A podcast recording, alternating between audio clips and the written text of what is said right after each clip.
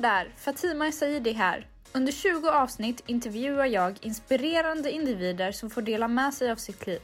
Bakom kulisserna finner ni även Bianca Thorén som preppat oss med alla intervjufrågor. Fortsätt lyssna och låt oss tillsammans ta reda på 20 råd innan 20.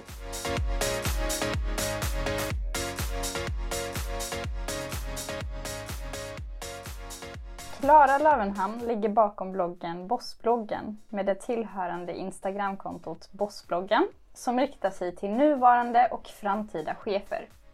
Där delar hon bland annat med sig av tips på hur man blir en bra chef, skriver om problem som man kan mötas av på arbetsplatser och arbetsmarknaden samt ger en allmän inblick i hennes liv som chef och entreprenör. Utöver detta så driver Klara även Facebookgruppen Bossbrudar som riktar sig främst till kvinnliga chefer eller kvinnor som vill bli chefer. Bossbrudar är även en del av internetbloggen Bossbloggen som är en underrubrik. Välkommen Klara till podden! Tack så jättemycket! Hur mår du? Jag mår bra, tack! Kul Men, att ha dig här! Snön ligger vit omkring oss, solen skiner. Alltså det kan inte bli bättre. Nej, och så julafton imorgon. Julafton imorgon och jag ska vara ledig i två veckor. Skönt. Ja, det kommer det att bli. Är, oh, men man, man, myskänslan är total. Mm. Vad, är det någonting som du vill lägga till i din beskrivning här? Ja, men vi kan väl... Alltså jag jobbar ju som ledarskapsutvecklare och Bossbloggen var där allting började. Det är den som är ryggraden i min verksamhet. Och även om jag inte är chef än formellt sett, men jag har ju en ledande roll eftersom vi är ett team som jobbar tillsammans med Bossbrudsgruppen. Eh, men min vardag genomsyras ju av ledarskap, ja, typ hela tiden. Eh, för jag föreläser och utbildar inom olika ledarskapsämnen. Allt ifrån men, hur man arbetar hållbart som ledare och framtidens ledarskap, management by millennials, hur man leder oss yngre generationer i arbetet. Eh, svåra samtal, konflikthantering, du hör. Alltså det är verkligen högt, lågt, ytligt, djupt. Eh, alla möjliga olika spännande ämnen. Och sedan så jobbar jag också som ledarskapscoach, mentor och rådgivare till personer som är eller vill bli chefer. Så att ledarskapsutveckling är vad jag gör om dagarna. Och sen ser det i olika former. Så att det är liksom de här tre benen då, där det tredje är det digitala med Bossbloggen och Bossbrudar. Världens bästa jobb, säger jag helt partiskt. och sen är du ju faktiskt också mamma. Ja, det är jag. Nu Nybliven mamma. Ja, mm. sen tio månader tillbaka. Mm. Hur känns det? Det är otroligt. Alltså, dels är det otroligt för att jag har längtat väldigt mycket efter den här lilla bebisen. Eh, sen är det också, det är så häftigt att få följa en annan persons utveckling som ju verkligen går i 190 knyck. Eh, vi träffade ett par vänner här i veckan som precis har fått en bebis. Han var nio dagar gammal när vi träffade honom. Och så har vi vår tio månaders eh, grabb. De är så födda samma år. Och eh, där hade vi liksom ett gulligt litet paket som liksom låg och gnidde lite och du vet bara skulle gosa och bara låg och sov helt stilla liksom. Vaknade ibland, eh, plirade lite med ögonen och sen somnade man om. Och så har vi vårt lilla yrväder som klättrar överallt, som ställer sig upp, som pratar, eh, som började lära sig säga mamma och pappa för några veckor sedan. Alltså kontrasterna. Och så kommer man om några år så kommer det vara strunt samma att de här tio månaderna som skiljer dem åt för de är födda liksom samma år. Eh, det är ju galet ändå hur mycket som händer mm. just de här första åren i ett barns liv. Liksom. Mm. Det är coolt. Kanske en konstig fråga, men hade du kunnat koppla ditt ledarskapsarbete på något sätt till din mammaroll? Det är inte alls en konstig fråga. Det är jättemånga som gärna gör den kopplingen mellan föräldraskap och ledarskap. Och det är väldigt många som, som menar att föräldraskapet, att bli förälder, har gjort dem till bättre chefer och ledare. Eh, det tycker jag är jätteintressant och jättespännande. Sen vill jag ändå så här varningslampa. Ding, ding, ding. Att vara förälder och vara chef är inte samma sak. Eh, när jag möter ibland personer som beskriver sig själva som mammor eller pappor på jobbet. No, no, no, no, no. Alltså det är en jätte, jättestor grundläggande skillnad och det är någonstans ändå att barn är ja, men, omyndiga, har liksom inte färdigutvecklade hjärnor. det har man inte förrän man är 25 ungefär. Eh, och som förälder så är, är man ju ytterst ansvarig för att värna om det här barnets liv. Liksom, med allt vad det innebär och utveckling, uppfostran. Det ska vi inte göra som chefer. Alltså när man är chef då leder du ju faktiskt vuxna liksom, människor med eh, allt vad det innebär. Och då kan man inte agera förälder på jobbet för då blir det att man inf alltså infantiliserar sina medarbetare. Och det skapar ett gäng eh, olika problem i organisationen och i arbetsgruppen och för medarbetarna personligen. Eh, så att mamma och pappa på jobbet, nej. Men såklart kan det också finnas paralleller. För ledarskap handlar inte om dig som chef. Och detsamma gäller ju i föräldraskapet, att där måste du faktiskt prioritera barnets behov före dina egna. Det ingår i uppdraget. Så gemensamheter finns, men det är inte samma sak. Mm. En annan fråga. Ehm, Gör du en skillnad på de tre orden boss, chef och ledare? Nej, det gör jag inte. Nej. Alltså så här, det finns, det finns absolut eh, skillnader i den bemärkelsen att chefsrollen, man hade ju ett formellt uppdrag i organisationen och du kan vara ledare, du kan ha en ledande roll antingen som projektledare eller som informell ledare eller eh, teamleader exempelvis, där du är, har en ledande roll men inte har personalansvar, vilket man ju har som chef. Men det här är ju väldigt trendigt, du känner kanske igen det i sociala medier, att man äh, chef har en väldigt här, negativ klang och åh, en sån här tråkig chef. Äh, pekar med hela handen och ja men så här, jag vill inte chefa. Äh, eller gå från chef till ledare, som är så här jätteglorifierat. Hur man engagerar medarbetare, hur man är en del av gänget och hjälper gruppen framåt den, liksom, de definitionerna det handlar ju snarare om dåligt ledarskap och bra ledarskap. Inte om liksom, chefsroll versus ledarroll. Mm. Så att ehm, ja, det kan vara olika saker, men nej det är det inte. Och när jag pratar chefer och ledare eh, så är det samma sak och då pratar jag ju om det bra ledarskapet. Och att vara en boss, eh, det handlar ju mest om känslan, bosskänslan. Och anledningen till varför vi landade i namnet Bossbloggen det var jag och min bättre hälft som satt och spånade vad den här, den här ledarskapsbloggen jag hade kommit på, vad den skulle heta för något. Och satt där och bara, ja ah, men chefsbloggen. Åh, åh nej. Ledarskapsbloggen eller ledarbloggen och bara, åh nej vad hemskt. Och så säger min kille då, men bossbloggen? Och så skrattade vi lite och bara, nej. Eh, och fem minuter senare så bara, men vänta nu. Jo, det där var ju jättebra.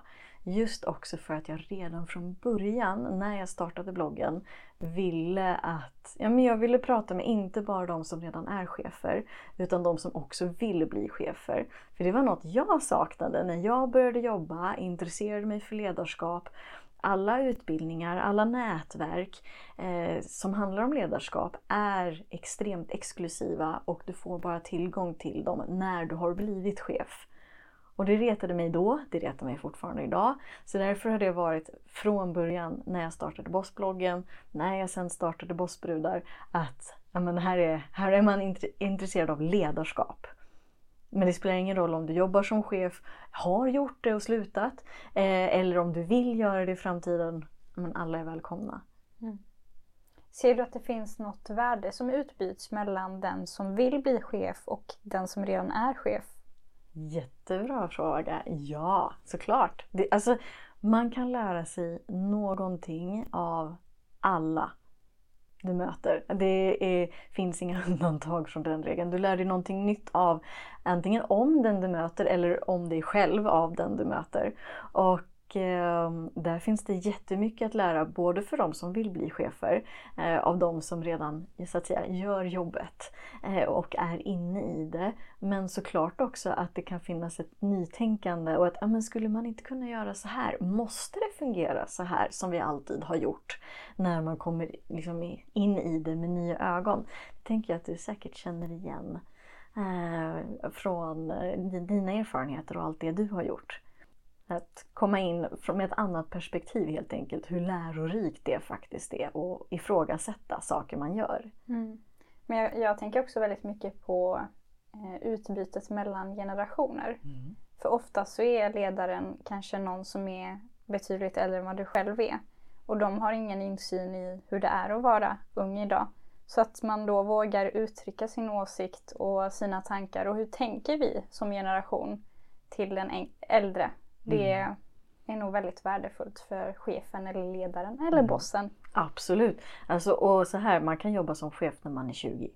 Det, alltså, jag har mött fantastiska ledare eh, som är i 20-årsåldern och som gör ett jättebra jobb.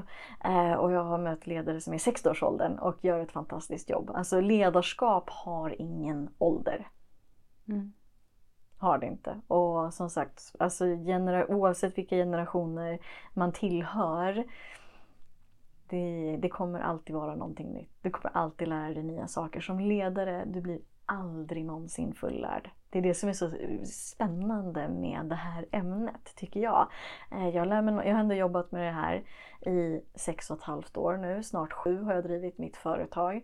Jag lär mig någonting nytt varje vecka. Och då har jag ju pluggat ledarskap i ett tag. Rätt många år. Eh, jag lär mig fortfarande någonting nytt varje vecka. Så att det är ett ständigt utbyte och ett ständigt lärande om man tillåter. Mm. Kan du inte berätta lite grann om bakgrunden till Bossbloggen? Ja, absolut. Eh, det började med att jag, alltså, jag har läst ledarskap länge och jobbat och pluggat parallellt i många år. Alltså, eh, jag räknade efter häromdagen, vad landade jag i? Typ 18 år snart. 2000 eh, ehm, eh, liksom någonting började jag dyka in i den här världen och det var att hitta hem. 2008 introducerades jag för min första ledarskapsmodell och det var ett sånt här ögonblick. Jag minns det fortfarande. Jag satt i en av skolsalarna på Malmö universitet eh, och fick ta del av den här och bara så här. Pusselbitarna bara föll på plats. Det jag såg, jag jobbade i transportbranschen då. Det jag såg i organisationen, eh, vad fick jag ord att kunna beskriva det jag såg och de mönstren som jag såg. Eh, det var liksom, jaha, det är därför. Jag hade exempelvis då det här är så länge sedan så det är ändå preskriberat nu. Eh, men en låt gå-chef, en låt gå-ledare. Eh, och det skapade en massa olika effekter ute i organisationen. Eh, som jag helt plötsligt då kunde förstå och förklara tack vare de här nya kunskaperna jag fick. Och det var bara en strökurs på 7,5 poäng som jag läste för att men det här kan vara det här kan vara nyttigt. Jag var rastlös i mitt vanliga heltidsjobb och jag ville lära mig mer. Eh, så att eh, då bestämde jag mig för att söka in till det här programmet Ledarskap och organisation på Linnéuniversitetet i Växjö. Där man alla pluggar halvtid och jobbar samtidigt och alla tentor gör man liksom ute på företag. Eh, sjukt spännande. Ehm, så att när jag gjorde de här studierna eh, under den här tiden så visste jag inte riktigt vad jag skulle göra med dem. Från början så ville jag bli chef. Och sen insåg jag rätt snabbt att nej, nej, nej, nej, jag ska inte vara chef. det här, det, jag var inte den mest lämpade personen att vara chef. Eh, och sen så insåg jag min talang för att ja, men, råd, rådge andra. Eh, just för att jag ser mönster, eh, för att jag kan förstå situationer, både har de teoretiska och praktiska kunskaperna. Så ja, men, började det vara den informella rådgivarrollen jag fick. Men jag visste inte hur jag skulle använda det. Jag hade inget nätverk, jag hade inga så kontakter med ledarskapsbranschen. Och eh, tänkte att jag får göra klart utbildningen. Det tuffar på. Um, blev eh, less på jobbet, kände att jag behövde miljöombyte. Jag jobbade alldeles för mycket, jobbade mig sjuk i en utmattning och började plugga journalistik eh, och jobba samtidigt och plugga min ledarskapsutbildning samtidigt. Och journalistiken var sjukt rolig. Och det, när jag hade liksom läst klart, det tog ett och ett halvt år, journalistutbildningen, så jag har dubbla kandidater. En i beteendevetenskap, sociologi, specialiserad inom ledarskap och organisation och en som journalist. Och ehm, när jag då blev sjukskriven för min utmattning, eh, började tillfriskna från den och började få tillbaka de här tankarna. Men vad ska jag göra nu? Liksom. Det var då idén om Bossbloggen föddes. Och ehm, där det var helt plötsligt möjligheten att Ja, för jag hade tänkt att jag skulle skriva om ledarskap och frilansa för andra. Jag gjorde min journalistpraktik på tidningen Chef och det var där jag lärde mig att liksom ta de här vetenskapliga teorierna och modellerna och insåg att vänta nu, men jag, jag har lätt för att göra det här begripligt för andra. Jag kan eh, konkretisera, jag kan ge kontexter och ja, men, intervjua andra om det och bidra med mina kunskaper och så blir det liksom en sjukt bra slutprodukt. Så att min tanke var att jag skulle skriva om ledarskap för andra. När jag en dag insåg att, fast vänta nu, måste jag verkligen göra det här för andra? Eller kan jag skapa en egen plattform där jag skriver om de här grejerna? Det var så idén om Bossbloggen föddes. Och så bestämde jag mig för då att jag fick inte starta bloggen förrän jag var frisk nog från utmattningen att liksom jobba heltid och driva bloggen utöver det. Så att då ägnade jag de nio månaderna. Du vet hur det är när man får en bra idé. Mm. Man vill bara nu, nu, nu, nu, nu, nu, nu, nu. Du är väl också en rätt otålig person va? Ja, jätteotålig. ja. då förstår du ändå den här känslan av att man bara men jag vill starta nu! Ja, för jag skulle precis fråga dig. Hur kunde mm. du avgöra när det var dags att starta? Nej men då, det var det var ändå väldigt tydligt. Just att, ja, men, att jag kunde, liksom, jag klarade av att jobba heltid. Jag mådde bra att jobba heltid. Jag hade energi, energi över. Eh, då blev tajmingen rätt. Och så gjorde jag så att eh, liksom, de här nio månaderna fram till, därför ibland skojar jag om att eh, Bossbloggen är min första bebis. Eh, det var, blev så symboliskt. Eh, då, för då kunde jag ju göra saker, men i min takt. Och det var också det som gjorde att Bossbloggen gick så bra redan från första början när jag startade den. För jag gjorde allt det här grundarbetet. Jag tänkte på hur ska jag driva den? Vad ska bloggen innehålla? Hur ska den se ut? Eh, jag pratade om den innan jag startade. Så jag gjorde verkligen det här stora förarbetet och då fick den en mycket mer flygande start. Mm. Än vad jag hade förväntat mig och trott. Liksom. Mm. Och, um, ja, så jag startade den i juli 2016. Mm. Och inte ens ett år senare så hade jag lämnat mitt heltidsjobb eh, och eh, drev företag som ledarskapsutvecklare. Och det är ju det jag gör än idag. Det är så himla coolt. Så Bossbloggen har ändrat hela min karriär. Innan den så hade jag jag har haft väldigt svårt att komma in i den här branschen. Ledarskapsbranschen är extremt tuff, konkurrensutsatt. Eh, jag sänker fortfarande medelåldern med sådär 15 år. Så ni kan tänka er hur det var när jag började då. Eh, kände ingen, ingen kände till mig. Och mm, den har ju verkligen ja, men varit mitt sätt att bygga upp hela mitt företag och ja, men, bli erkänd inom min profession. Mm. Hur gammal var du när du startade bloggen? Ja, vi ska se. Jag måste ju ha varit 31. Mm. Mm. Hur lyckades du i så ung ålder skapa förtroende hos de här äldre cheferna? Jättebra. Det har varit en av mina uppförsbackar inom företagandet. Men också, också att jag inte heller ser ut som den typiska ledarskapsutvecklaren.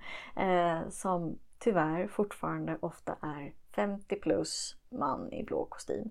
Eh, jag säger det lite raljerande men Hoppas ni förstår vad jag menar. Att det är tyvärr en väldigt homogen bransch. Och eh, pratar man om ledarskap med mig i mer än fem minuter så brukar det lysa igenom vad jag kan och vad jag går för.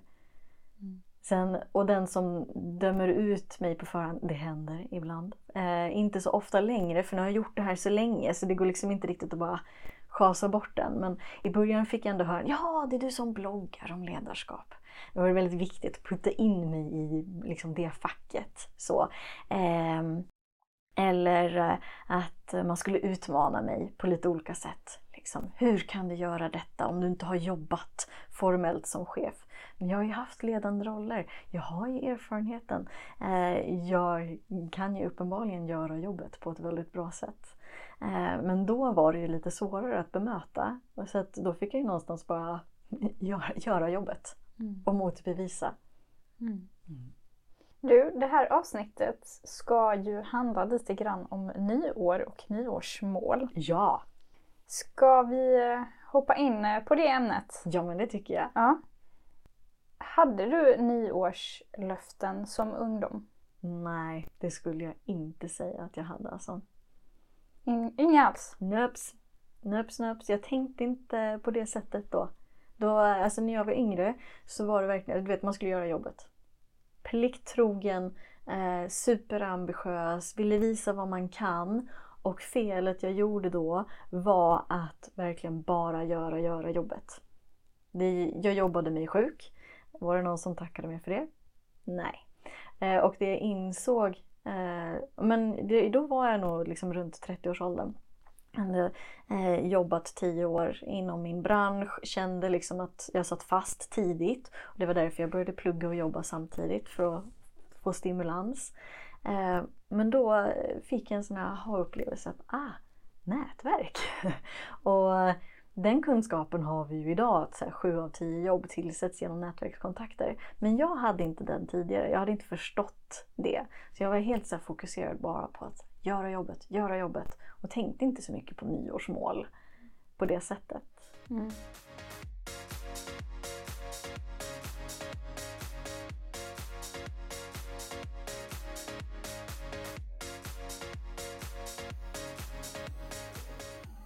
Klara, nu när jag har dig här Mm. och jag vet att du är grym på ledarskap så tänkte jag att du ska få utvärdera och analysera några karaktärer som eh, de flesta människor känner till. Ja, Mm. roligt. Hur ser du på Harry Potters ledarskap? Och vad har han för ledarskapsstil? Harry, Harry har en eh, hoppsan hejsan ledarskapsstil skulle jag säga. Eh, han har ju genom sitt rykte eh, så har han ett karismatiskt ledarskap. Inte för att han själv är så karismatisk som person, men hans rykte som överlevaren, pojken som överlevde, har ju liksom föregått honom och gett honom den här hjältestatusen. Eh, jag skulle säga att han är, rätt så dålig som ledare på sitt sätt. Han växer under som böckernas eller filmernas gång och blir bättre. Och det är inte heller så konstigt, alltså han är 11 liksom. Man kan inte ha hur stora förväntningar som helst på en 11-åring. Eh, men om man jämför men med exempelvis eh, Hermione, det är ju ofta hon eller andra som hjälper honom hela tiden. Han har liksom inte klarat sig särskilt länge utan alla andra runt omkring honom. Så ser det ut när man jobbar som chef också. Du klarar inte allting själv. Eh, Men hans ledarskap blir eh, ofta rätt snabbt överskattat. Mm. Spännande. Sen nästa exempel, Mufasa från Lejonkungen. Mm. Eh, honom skulle jag beskriva som eh, ja, men det traditionellt hierarkiska. Det är ju väldigt, eh, alltså lejonflock som kon, liksom, organisation är ju ofta väldigt det. Alltså det, det är ju eh, lejoninnorna som gör allt jobb och så är det eh, eh, lejonet som lite står på tronen. Eh, han är också rätt så präktig men också väldigt så här eh, värderingsstyrd. Kom ihåg vem du är. Man ska ta sitt ansvar, man ska ta sin plats som ledare i flocken. Eh, Där Simba upp i gengäld då visar ett väldigt här, starkt låt gå-ledarskap där han liksom, bokstavligt talat drar ifrån allt liksom, till en början. Um, så ja, Mufasa verkar också vara väldigt tydlig. Mm. Det är väldigt tydliga gränsdragningar på vad han gör och vad han inte gör. Mm. Mm. Och så President Snow från Hunger Games. ja, han verkar ju bara vara... Jag har inte för sig inte läst eh, den boken som handlar om honom. Jag kommer inte ihåg namnet på det nu. Så jag har bara läst eh, Hungerspel-böckerna. Eh, tyvärr, sett filmerna. Men alltså där har vi väl den klassiska diktatorn. Storhetsvansinnet. Eh, allt ska vara på mitt sätt, inget annat gäller. Finns det någonting positivt med den ledarskapstiden? Ja, den funkar ju i en diktatur. alltså den, den, helgar, liksom, den helgar ju målet. Ja. Sen är det ju inget positivt med att förtrycka andra människor. Nej. Och så en sista här. Elsa från Frozen. ja, hon eh, kliver ju in i ledarrollen till slut. Hon eh, är ju ett väldigt tydligt exempel på dels det så här ofrivilliga ledarskapet, alltså att man föds in i rollen. Man vill liksom inte, det är inte så att hon söker sig till ledarrollen för att hon vill ha den. Eh, och hon är ju också väldigt eh, styrd av sin rädsla inför sin egen förmåga, sin egen kapacitet. Och i sant Disney-manér när hon accepterar sig själv, accepterar vad hon kan. Också då tar, axlar ledarrollen och verkar göra, man får inte se så mycket utspelas efteråt men då verkar hon göra ett mycket bättre jobb för att det är också en sån ledarskap, hållbart ledarskap, det handlar ju om att både organisationen och medarbetarna ska må bra. Det är syftet med ledarrollen. Eh, och det, de glimtar man ser i the happy ending i slutet så ja, då har, verkar hon ju ha lyckats rätt bra. Mm. Ja, det är nästan så jag kan höra era samtal här om hon hade bett om rådgivning från dig. Hon hade behövt det. ja, tack så mycket. Tack snälla.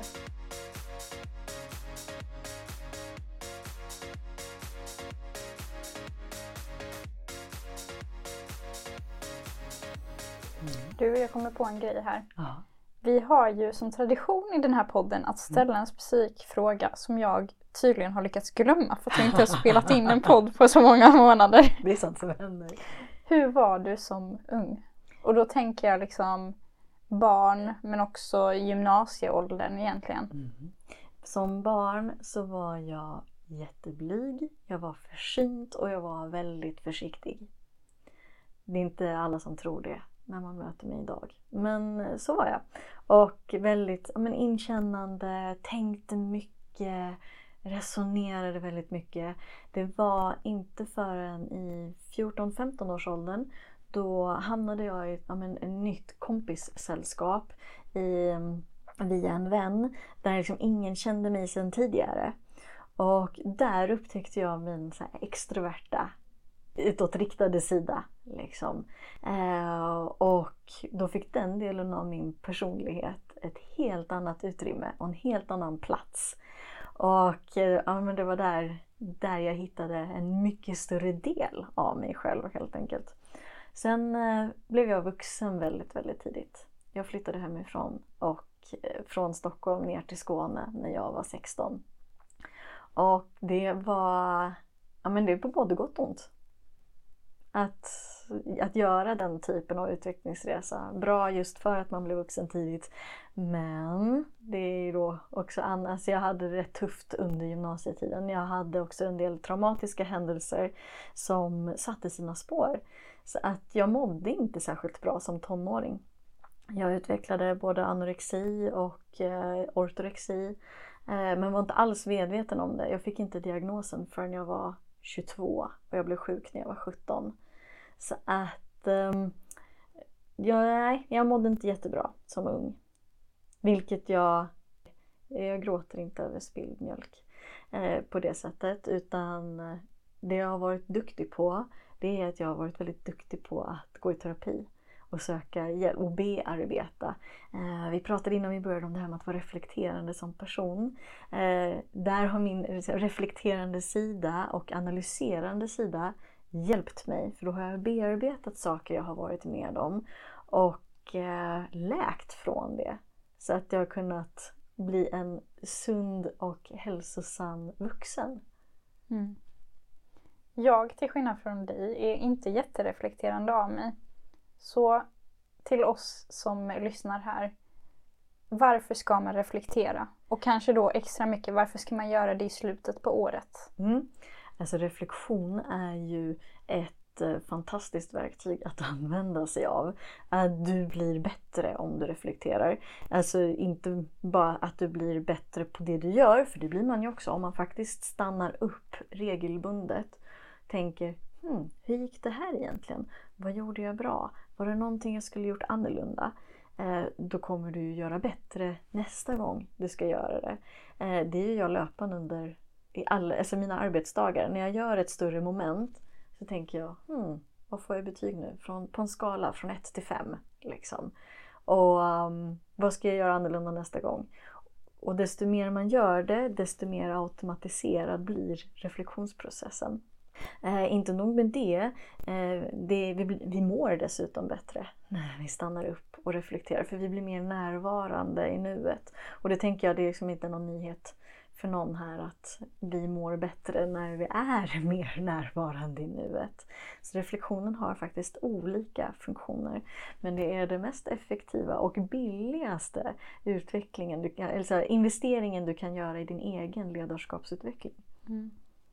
Jag eh, och Bianca, eh, som eh, jag driver podden med, vi har tagit fram två stycken frågor från din blogg som du har ställt till dina följare eh, kopplat till då reflektion. Den första är berätta om någonting som gör dig riktigt glad från året.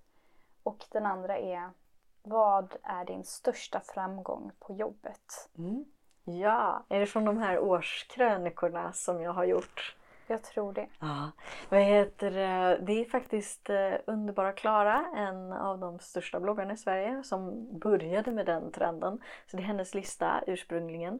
Eh, och jag började med den direkt när jag började blogga för att alltså, det är jätteroligt koncept att få sätta sig ner. Jag har konferenser med mig själv varje kvartal i mitt företag.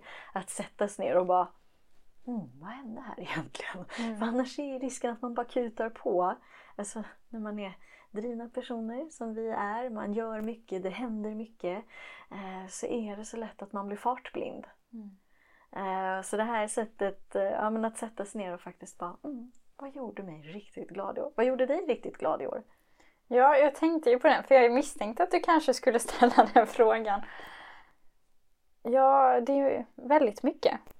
Men för att vara lite så reflekterande så är det så lätt att man kommer ihåg det negativa mycket starkare än det positiva, vilket är lite tråkigt.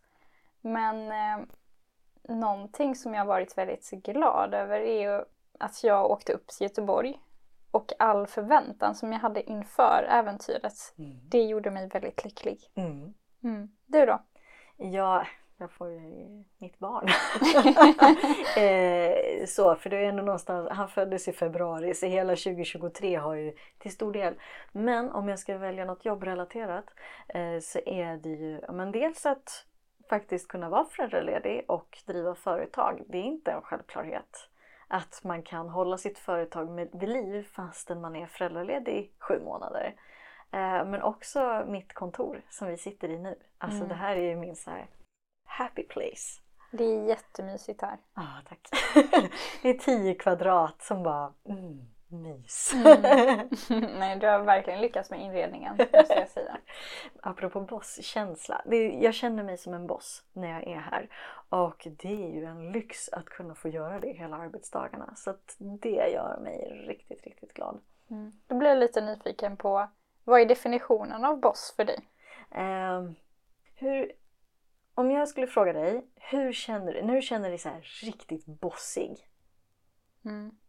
Hur känner du dig då? Starkt självförtroende, stark självkänsla. Jag äger världen. Exakt, exakt. man är kapabel. Det spelar ingen roll vad som händer, för du kommer lösa det. Mm. Och det handlar inte och liksom, och du kan, du kan möta människor och du kan faktiskt mötas här och nu. Um, och du kan samtidigt ändå se, okej, okay, men här borta, du tappar inte det strategiska bara för att du är närvarande i det mötet eller det samtalet du har nu. Mm. Det är bosskänslan. Mm. Visst är den härlig? Jättehärlig. Mm. Och det är därför också den här reflektion, reflektionen är så viktiga. Att man det är klart att man ska ta med sig lärdomarna från det man har gjort. Men, och vi kör faktiskt i Bossbrudar varje fredag så kör vi fredagsreflektion. Vad har du gjort bra i veckan? Varför blev det bra? Och vad har du lärt dig eller blivit påmind om från veckan? Alltså två av tre frågor handlar, och alla tre är ställda ur ett positivt perspektiv. Um, men det är just för att jag menar, det vi gör bra, eh, när vi får positiv förstärkning, ja men det gör vi ju bättre. Men kan du alltid svara på de här frågorna? För jag kan känna att det är svårt. Ja, jo, men det tycker jag att jag kan. Eh, absolut. Det är, men eh, det är ju också en övningsfråga. Det, du är inte den enda som kan tycka att det är svårt att göra det och bara åh men shit. Alltså, det handlar om övning. Alltså det är precis som med allt annat, någonting som man tränar upp. Och jag har gjort det här i många år. Alltså jag har ju tränat på det i tio år om det räcker. Liksom. Så att uh, practice makes improvement. Mm. Okej, okay, men så att du skriver inga nyårslöften? Nej. Har du något annat som är motsvarigheten? Men eh, absolut. Det är inte så att jag inte har mål eh, eller ambitioner. Tvärtom, jag har jättestora mål. Jag har jättehöga ambitioner i livet. Men men jag gör inte nyårslöften för det jag insåg relativt tidigt, både när jag började blogga och när jag startade företaget. Ehm, jag är en tävlingsidiot. Jag vet inte hur det fungerar, men jag är en tävlingsidiot. Är det, blir, är det liksom det här tävlingsmomentet, då då blir jag så här skygglappar och så bara Vinna! Det är roligt, jag gillar att tävla, jag gillar att utmanas. Jag älskar tentor. Det är jättekul med tentor. Alltså då får man ju chansen att under en viss tid sättas ner och bara Vad kan jag om det här egentligen? Hur bra är jag egentligen på det här? Det är jätteroligt. Jag vet att det inte alla som håller med mig om det. Det bara skakar på huvudet. Vad är din känsla för tentor? Ah, stress. Ja. Vilken fråga kommer? Kommer jag kunna det här? Mm. Um, nej, jag är nog inte tävlingsmänniska på det sättet. Utan mm. om jag sätter upp mål så är det nog mer prestation jag vill mm. klara det men mm. det är inte så att jag känner jag måste klara det på kortast tid eller att jag tävlar mot någon annan. Mm. Jättebra. Och då är ju liksom nyårsmål ett verktyg att använda sig av. Men för mig som då blir tävlingsidioten, det funkar inte det. Alltså för, för då börjar jag bara fokusera på den prestationen och att jag bara ska göra det. Liksom. Eh, och då njuter inte jag av resan på samma sätt. För jag ska ju bara komma fram liksom. Och jag ska göra det på ett så optimalt sätt som möjligt. Du hör ju. Alltså det blir ju ingen behaglig. Jag brukar ibland jämföra liksom, det här med förändringsresor eller målsättningsresor liksom, med roadtrips. Liksom. Ska du ligga på E4, plattan i mattan och bara burn hela vägen. Eller vill du ha en roadtrip där du faktiskt har energi kvar när du kommer fram. Du vet att ni har en gemensam upplevelse, man lyssnar på musik, man stannar och käkar, man sitter och tramsar, man snackar. Liksom, och har det gött helt enkelt. Och det är väl därför det är viktigt att hitta sitt sätt att göra det på. Så att jag har snarare livs, eh, ja men, livsmål, en riktning vart jag vill nå liksom för mig personligen, för mitt företag, visionen. Eh, och jag vet var den är någonstans. Och så länge jag rör mig i den riktningen så spelar det ingen roll hur fort det går eller när vad händer exempelvis. Mm. Kan du dela med dig av något, eh, någon riktning som du har satt upp för dig själv? Absolut. Eh, jag jobbar ju för att bli liksom en av toppen när det kommer till ledarskapsutvecklare inom landet. Är du inte redan det? På sätt och vis, jo. Det är ingen annan som jobbar som jag gör på mm. det här sättet. Men eh, det ska bli ännu större. Jag vill skriva flera böcker inom ledarskap. Den här bokhyllan som vi redan har pratat om som jag har snart till hälften fylld av ledarskapsböcker. Den ska bli full. Men den ska ju också innehålla mina egna böcker exempelvis. Och där var en sån som jag också tidigt kände att åh, jag måste göra det här nu. Jag måste göra det här nu. Tills jag insåg att vänta. Ehm, jag behöver inte pressa igenom det här målet till vilket pris som helst. Eh, för det är inte bara upp till mig att bestämma nu ska jag skriva en bok och så med mitt mindset får jag det att hända. Det finns omvärldsfaktorer som också spelar in och som spelar roll. Eh, och då kan jag välja, vill jag köra järnet, pressa, pusha igenom eller ska jag ta det lite lugnare? Ska jag se vad som växer fram organiskt? Alltså jag tänker ändå mycket, och det låter skitflummigt, men att lite som med växter. Liksom. Ja, men du sår frön, du kan ge de bästa förutsättningarna. men du kan liksom inte tvinga plantan att växa fortare bara för att man här, tänker jag vill, jag vill, jag vill, jag vill. Eh, utan du får helt enkelt rå om och se vad som växer fram och som växer upp. Och det kommer att bli jättebra och jättevackert vad det än är som växer i vilken ordning. Mm. Mm. Jag själv brukar inte heller skriva nyårsmål. Jag har gjort det någon gång. Mm. Men jag känner att ofta så glömmer jag bort att kolla tillbaka på de målen. Och så kanske jag ändrar riktning och känner att de målen inte är lika viktiga under året. Eller att målsättningen har varit för hög så att jag inte uppfyller dem. Mm. Så istället så kom jag för ja, men ungefär två år sedan på ett koncept som jag kallar för nyårsteman. Så jag skriver lite grann. Har du läst horoskop någon gång? Ja då. är det någon som inte har någonsin har läst ett enda horoskop oavsett syftet med dem? Ja. Jag tycker att sättet som de skriver på är väldigt trevligt. Mm. Det är väldigt positivt och väldigt beskrivande. Sen får man tycka vad man vill om själva innehållet. Men jag har försökt efterlikna den eh, textstilen. Åh, vad mysigt. Ja, så jag skriver varje halvår ett sånt, eh, ja men det här är temat för den kommande perioden. Vill du dela med dig av något exempel? Jag kan dela med mig av något exempel. Okej, så temat som jag kommer ha inför första halvåret av 2024 är tålamod, tro och tacksamhet. Och då har jag skrivit så här. Det finns massor med saker som du kan göra Fatima, men rätt tid och rätt energi krävs för att det ska bli bra. Så släpp din FOMO för guds skull och ha is i magen. Man kan inte hoppa på alla tåg. Stå kvar på perrongen tills tåget med drömdestinationen kommer. Och grunda dig själv. Du älskar att sväva på rosa moln, men glöm inte bort att komma ner på jorden. Var tacksam för det du har och ta in det på riktigt. Sluta aldrig tro på dig själv och dina förmågor. Sluta aldrig göra det som känns rätt. Sluta aldrig göra gott i världen och sprida positiv energi. Mm. Vad vackert. Mm. Hur känns det nu när du läser det högt? Det känns jättebra och det känns så rätt i tiden att det är det jag ska fokusera på. Mm. Mm. Eller hur? Så att det är inget mål på det sättet utan mer en känsla som mm. jag vill fokusera på under den kommande perioden. Mm. Ett fokus. Mm. Jag brukar välja ledord inför varje år. Det, jag tänkte det är liknande som din rubrik. Eh, och det har absolut liknande funktion. Mm. Just att man väljer något som man, mm, det, här, det här ska jag ha med mig. Som man kan använda också lite som förankring.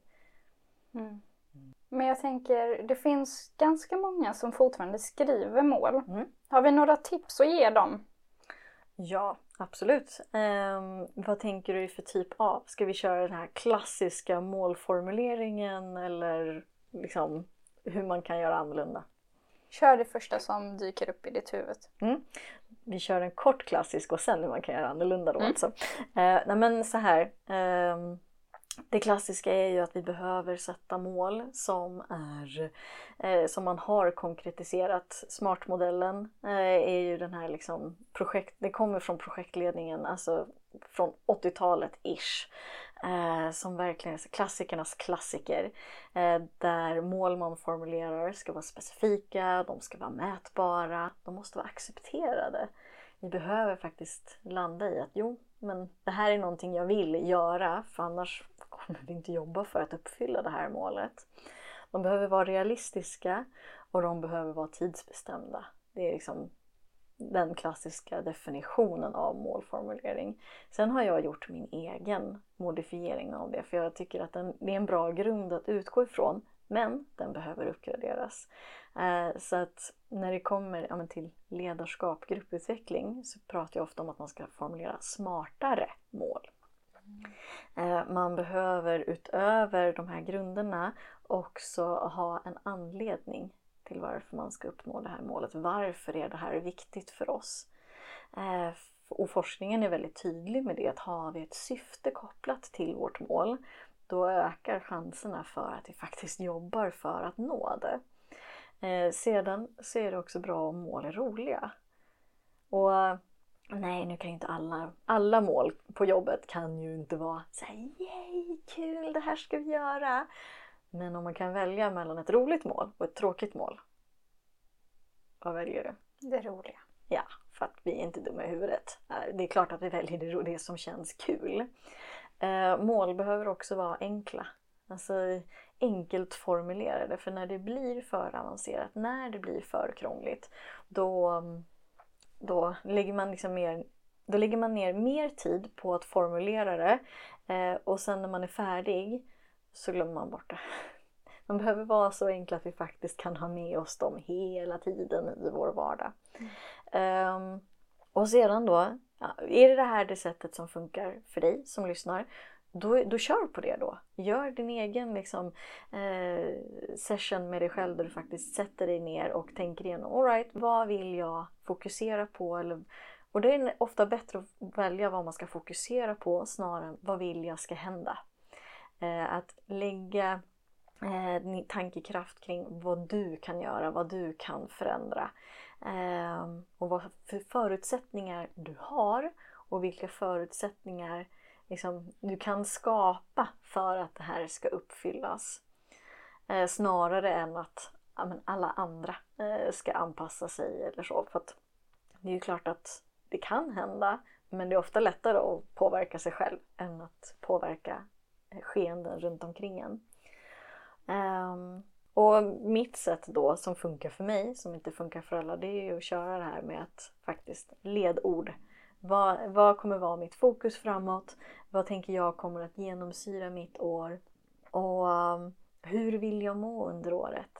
Det är en väldigt, väldigt viktig fråga jag ställer mig. Hur kan, för när vi sätter mål, oftast, och det gjorde jag själv eh, tidigare eh, när, eh, när jag jobbade mycket med målsättning, då eh, men så sätter man mål och sen så när jag har klarat det här, då ska jag eh, ta semester. Eller då ska jag slappna av. Eller då ska jag må så här. Då ska jag må bra. Då ska jag göra detta och detta och detta.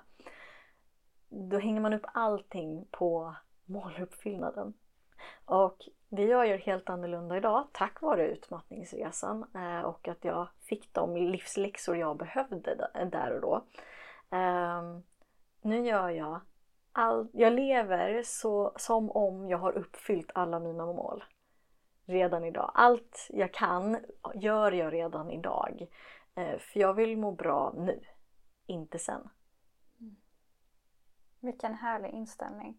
Den är jättebehaglig, jag rekommenderar det. Mm. Alltså faktiskt. Det är mycket, mycket roligare då. Och så kan man, då blir man inte heller så stressad över att man inte har nått sina mål än. För det blir man ju om man, om man väntar. Åh, oh, ja men man måste göra det här för att få. Eh, det är helt i onödan mm. att göra så och tänka så. Det är mycket, mycket trevligare att uh, ja, men, ha det gött nu och upp, liksom, jobba mot att uppnå sina mål samtidigt. Mm. Nu på tåget hit så satt jag och kollade igenom min kalender eh, inför ja, men julledigheten och jag har en del saker som behöver bli gjorda. Så då tänkte jag men jag ska försöka sätta upp att den här dagen ska jag göra det och så denna dagen det andra då. Eh, men jag känner ju också att jag är trött och att jag behöver vila. Och min första tanke var ju, att jag gör det här och sen har jag några dag dagar kvar på min ledighet som jag kan vila. Men det ska ju inte behöva vara så. Man ska kunna pausa sina mål också. Ja. Det är därför jag inte sätter tidstämplar på mina mål idag. De får hända när de händer. Och ja, men det är klart att jag vill att de ska hända förr snarare än senare. Men det är inte, mitt välmående hänger inte på att de blir uppfyllda förr snarare än senare. Och någonstans, och där får du, du får ju känna in, vad, vad är det du behöver bäst? Det räcker inte med att lyssna på kroppens signaler, du måste lyda. Mm. Väldigt, väldigt viktig skillnad. eh, men också om man eh, Ibland kan det absolut vara det bästa att man, man bara, bara gör det. Bara få det överstökat så man kan slappa sen. För risken är ju annars om man vilar först att det hänger över och skaver i bakhuvudet så att du inte får en kvalitativ vila.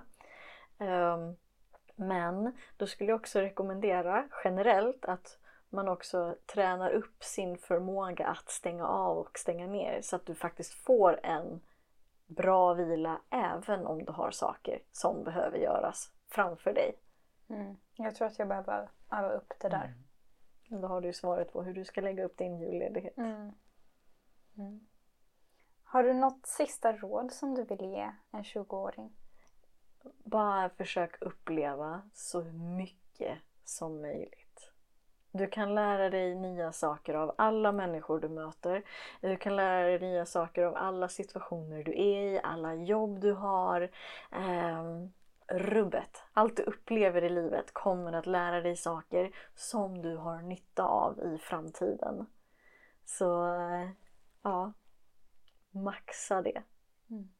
Allt du kan, allt du orkar, allt du vill och känner för. Vill man inte, nej nej men låt bli då. För det viktigaste någonstans och det är så himla klyschigt men vi har bara ett liv. Liksom. Eh, och det behöver inte vara fyllt till bredden bara för att andra säger att det ska vara fyllt till bredden eller för att det ska vara liksom på ett visst sätt eller man ska leva ett maxat liv eller vad det nu kan vara. Lev det så som du vill ha det men eh, försök att ja, men uppleva så mycket olika saker som möjligt. För det kommer också hjälpa dig att få ett, mer av ett growth mindset Eh, och vi mår bättre när vi har ett open mindset jämfört med när det är stängt. Mm. Tack så mycket Klara. Tack själv.